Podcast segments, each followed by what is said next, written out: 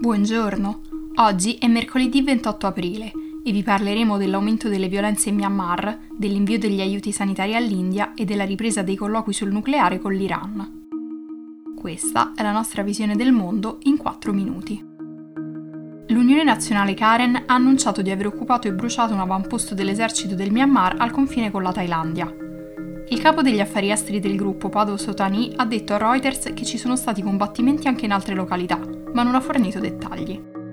Secondo il gruppo Free Burma Rangers, nelle ultime settimane l'intensificarsi della violenza ha costretto oltre 24.000 persone a fuggire dalle loro case nella regione di confine. Gli scontri fanno seguito alla richiesta dell'Associazione delle Nazioni del Sud-Est Asiatico al leader della giunta Min Ling di porre fine alle violenze per aprire un dialogo con la popolazione.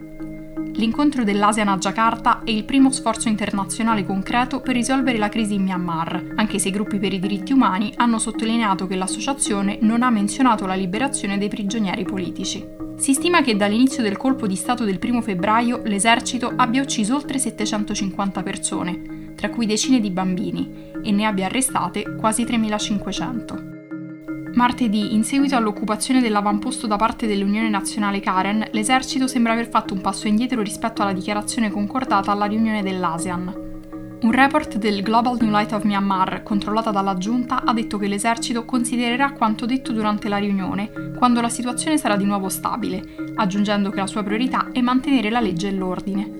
Nel frattempo, decine di persone sono state prelevate dalle loro case e dalle forze di sicurezza, che hanno continuato a terrorizzare la popolazione con raid notturni.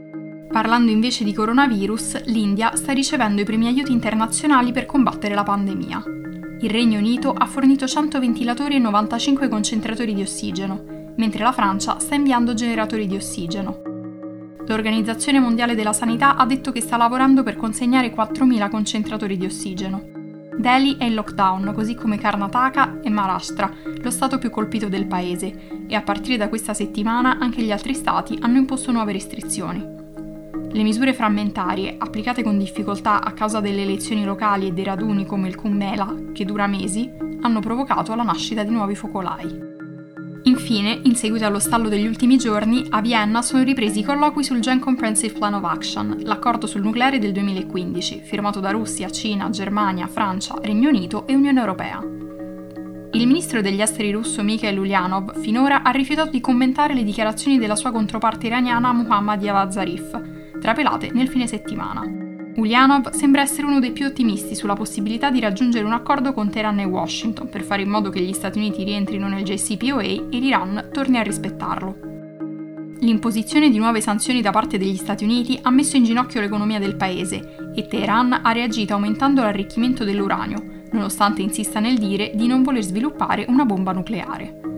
Eppure, nonostante il paese abbia ancora abbastanza uranio arricchito per costruirne una, non si avvicina neanche lontanamente alla quantità che aveva prima della firma dell'accordo sul nucleare.